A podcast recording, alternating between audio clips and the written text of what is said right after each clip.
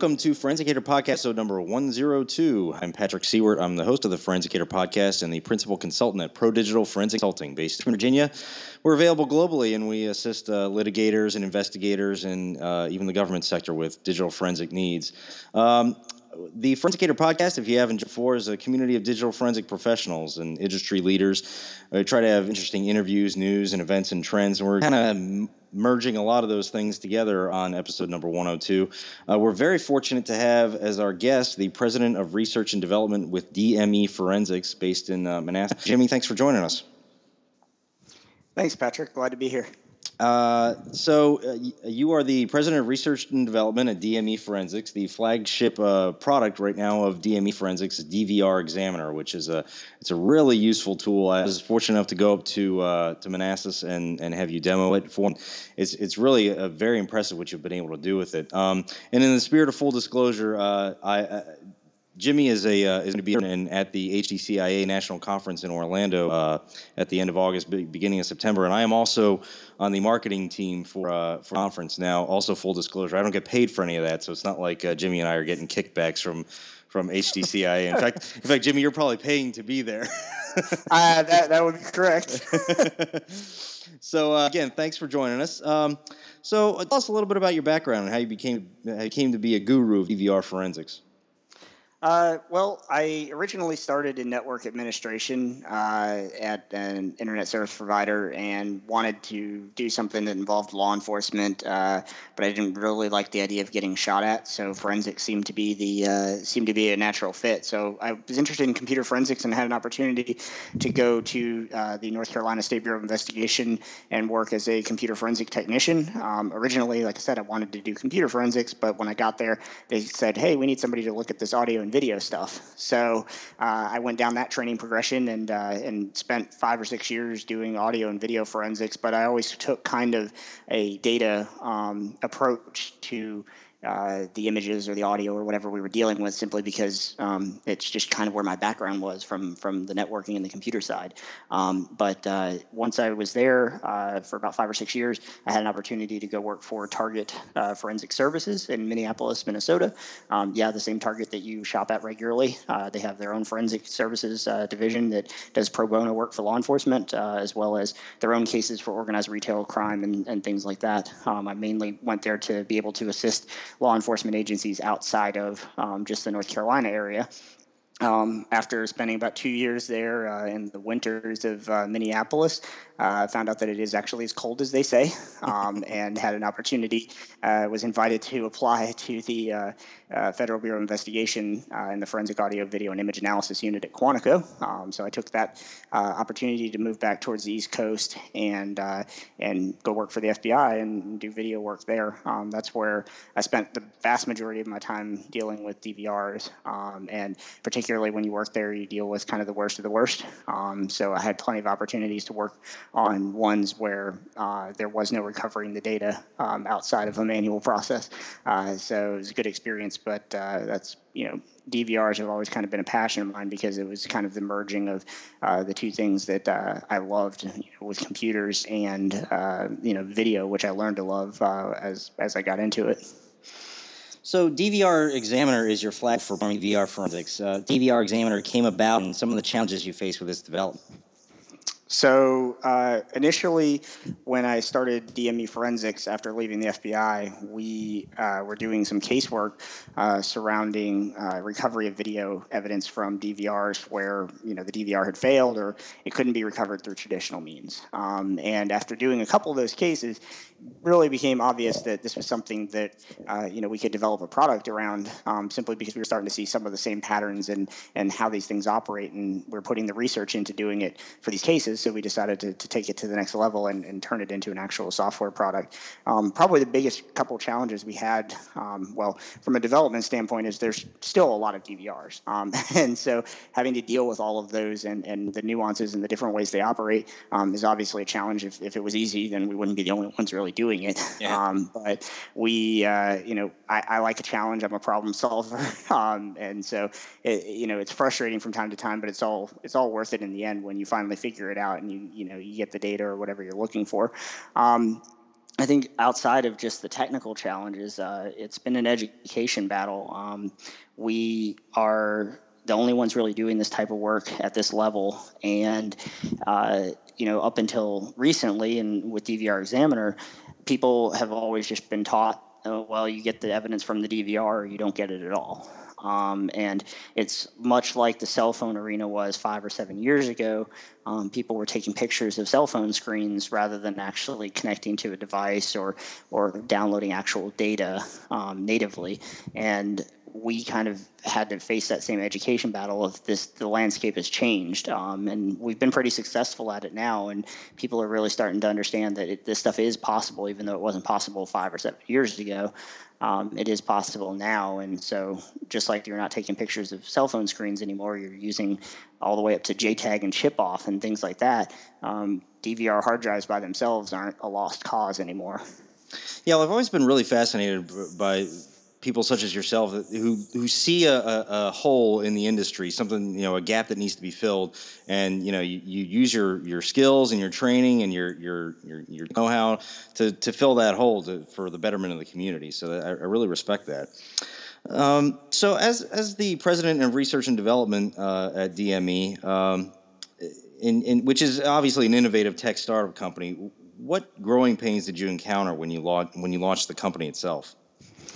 Um, I think the biggest challenge for us in terms of a company was figuring out how to charge, what to charge. Um, you know, it, it, was interesting because I've spent most of my entire career in government, and I always got a paycheck every two weeks or every month or or however often. Uh, but when you work for yourself, uh, that doesn't you know that doesn't happen. So you have to charge something. Mm-hmm. Um, but I've always been willing to give my time um, to people and and help them learn and understand and how to do things on their own. Um, particularly in government, it was easy because it was just hours, right? I was always going to get paid at the end of the month. Um, now um, I have to find and strike a balance between uh, how much I can help an individual um, on a pro bono basis uh, at the risk of you know taking time away from the company and and, and not being able to move that forward um, and you know the long term risk of, of not surviving if you if you don't pull in enough uh, money to keep the lights on. So mm-hmm. uh, that was an interesting balance initially. And I think we've struck a pretty good uh, balance of of charging for for what we do, but still giving back where we can and, and helping people out. And you know, people still come to us uh, and ask us questions, and we're always happy to answer emails and, and phone calls and stuff like that. It's just a matter of how much time we can put into it uh, versus some of the paid things that we do. But I'd say other than that, um, just the business side of is the challenge. Um, you know, I'm I'm a programmer. I'm a uh, you know a forensic expert. Um, I am by no means a business expert, and so when you come and you, you start your own business, there's so many other uh, you know things that you are responsible for. Your your sales team and your when you start hiring people, your your own human resources department and your your own accountant and things like that. And uh, you know you have to learn that stuff, or you have to pay somebody to do it. And so uh, that's certainly a challenge uh, when you start up because you know back in the day of working for the government, you you just did the casework and you, that's all you were responsible for. And um, it seemed like a much simpler time back then. well, you know, and I, it, I always thought that I had to juggle a lot of different, you know, I had a lot of different balls in the air with uh, with working for the government. But I, I, tell you, I have a lot more balls in the air now that that I'm, uh, you know, on my own doing this. It's it's definitely a, a, challenge as far as time management. I can I can attest to that. Yep. Um, so, uh, you know, is there anything else that you wish that you would have done differently, or any advice to pass on to other tech entrepreneurs?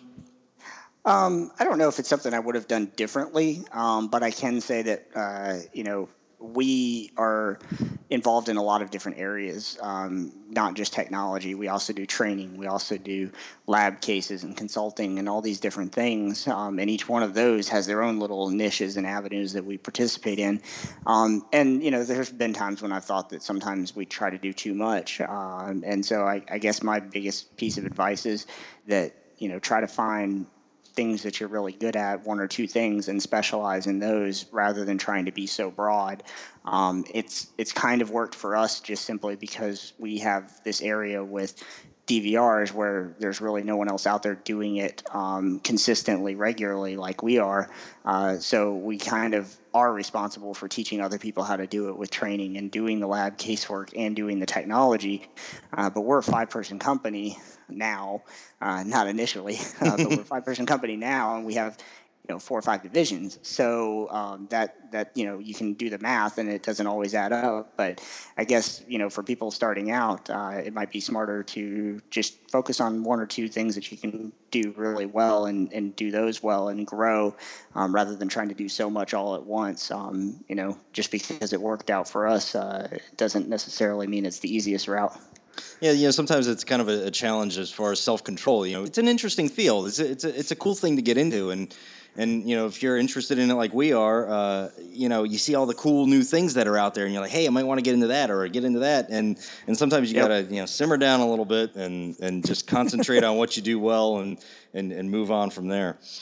Yep i totally agree. So uh, in in your in your working in your development of dvr examiner and working with it and putting it out there on the market is there a certain case that stands out in your mind uh, to you as adding such great value to the forensic community um, well, in terms of the the original cases that stand out to me would be the ones that we worked that kind of pushed DVR Examiner uh, out for us in, in the sense that we, you know, if it wasn't for those initial cases that we were working, we, we may not have had, um, you know, the drive to do the product at all. So those those cases stick out to me as far as bringing value to the forensic community. But um, in terms of cases that were actually you know, processed by DVR examiner, I don't really want to get too much into um, details. I, obviously, I hear from from end users and things like that. I would say in, in broad uh, terms, crimes against children cases. Um, I, you know, I always have a kind of a soft spot for for those, and I know we've had several cases where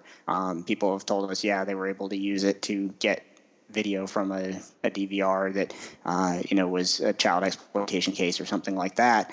Um, those uh, are good. Uh, you know, I'm, I'm, I'm really happy that we're able to help out in those cases. Um, the others are the ones where there is no other way to get the data back. Um, so it was an arson. Uh, the DVR is burned beyond recognition. You can't even go find another DVR because you don't know what it looks like. Right. Um, or uh, you know, sometimes investigators make mistakes, um, and you know the the patrolman may go out and, and just seize the hard drive because they're just they don't know what to do with the box, so they just take the hard drive and then they bring it back to their forensic person and say, "Hey, I need you to do something with this."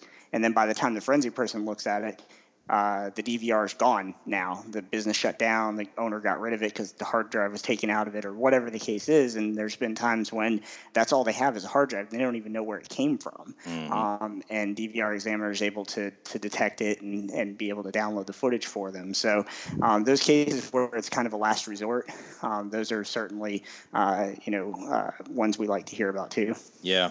I mean, it's always great to add value to the community and, and to try to do something good. You know, even even work in private cases like I do most of the time. You know, it's it's it's it's good to to be able to help somebody out, and and and you know, if you're doing it for the betterment of, of society in general, you know, it's really great.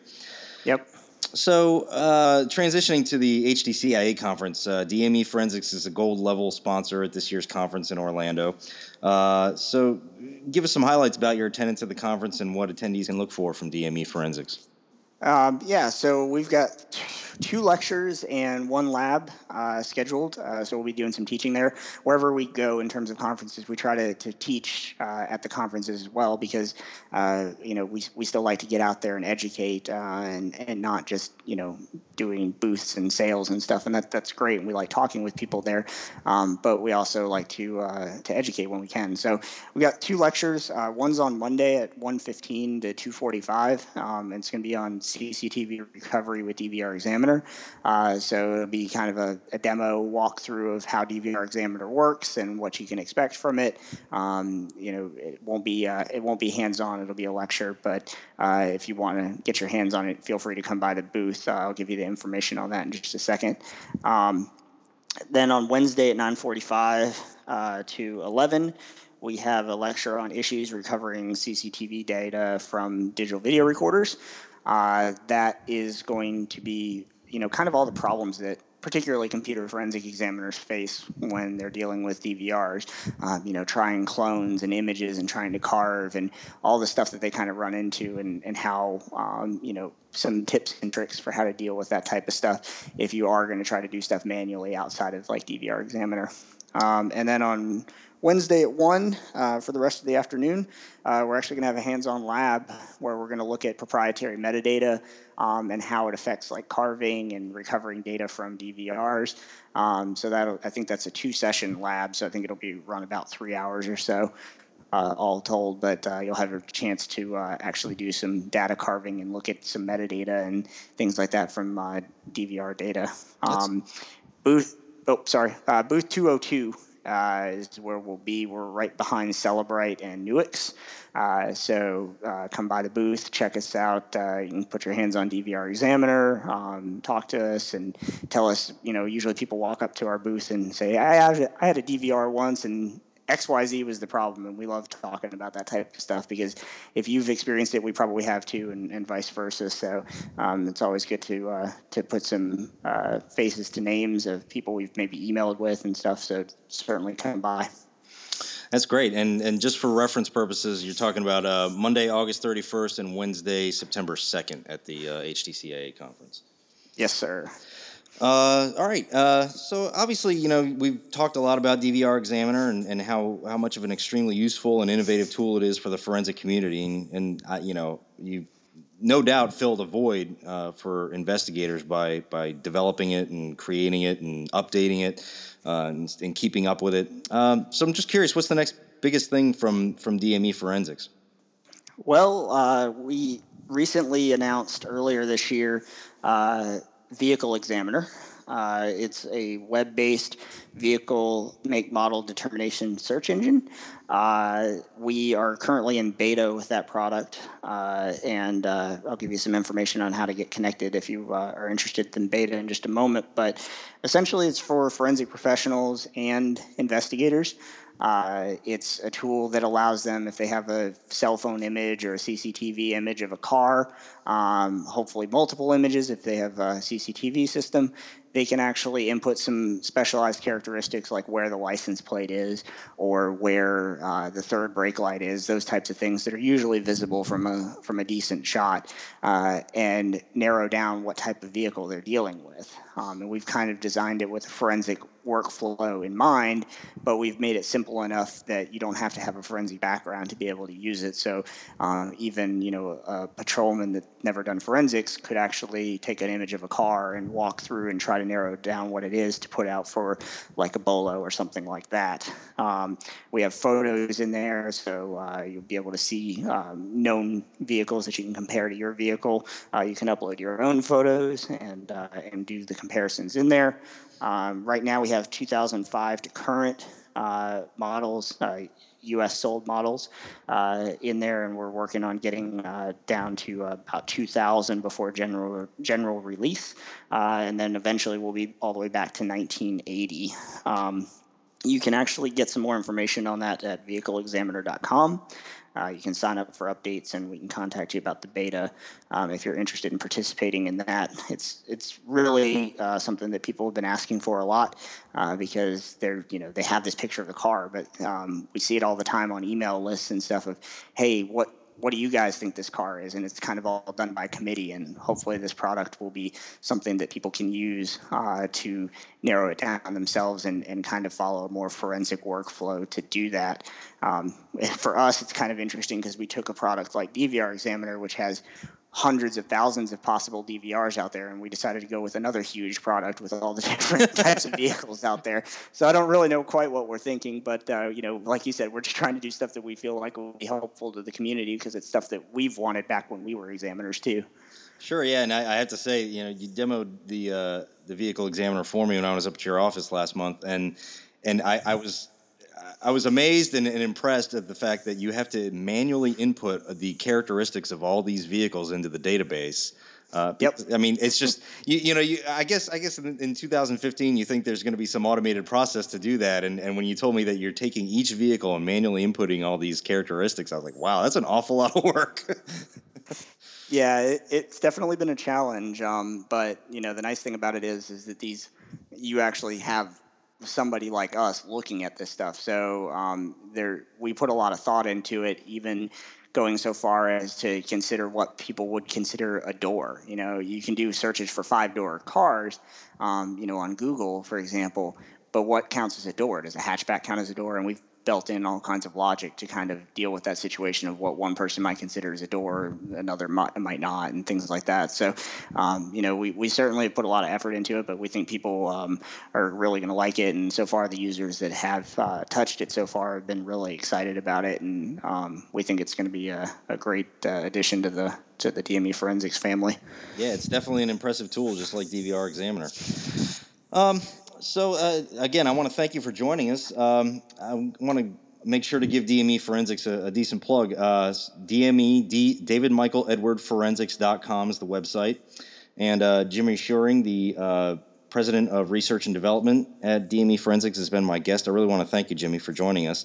Um, you will be at the HTCIA conference this uh, end of August, beginning of September in Orlando, Florida. I encourage uh, everybody uh, who's either a member or not a member of HTCIA, all the all the big players from forensics and uh, incident response and infosec are going to be at the conference, and that website is htciaconference.org, and you can go on there and register. There's uh, the program is is is growing, uh, you know, by the day.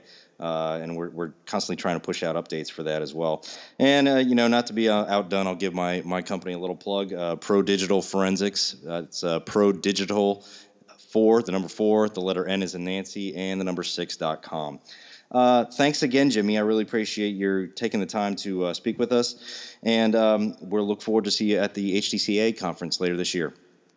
Yeah, thank you so much, Patrick, for having me. I'm really happy to uh, to have joined you, and uh, thanks. We'll see you at the, we'll see you at the conference. Yes, sir.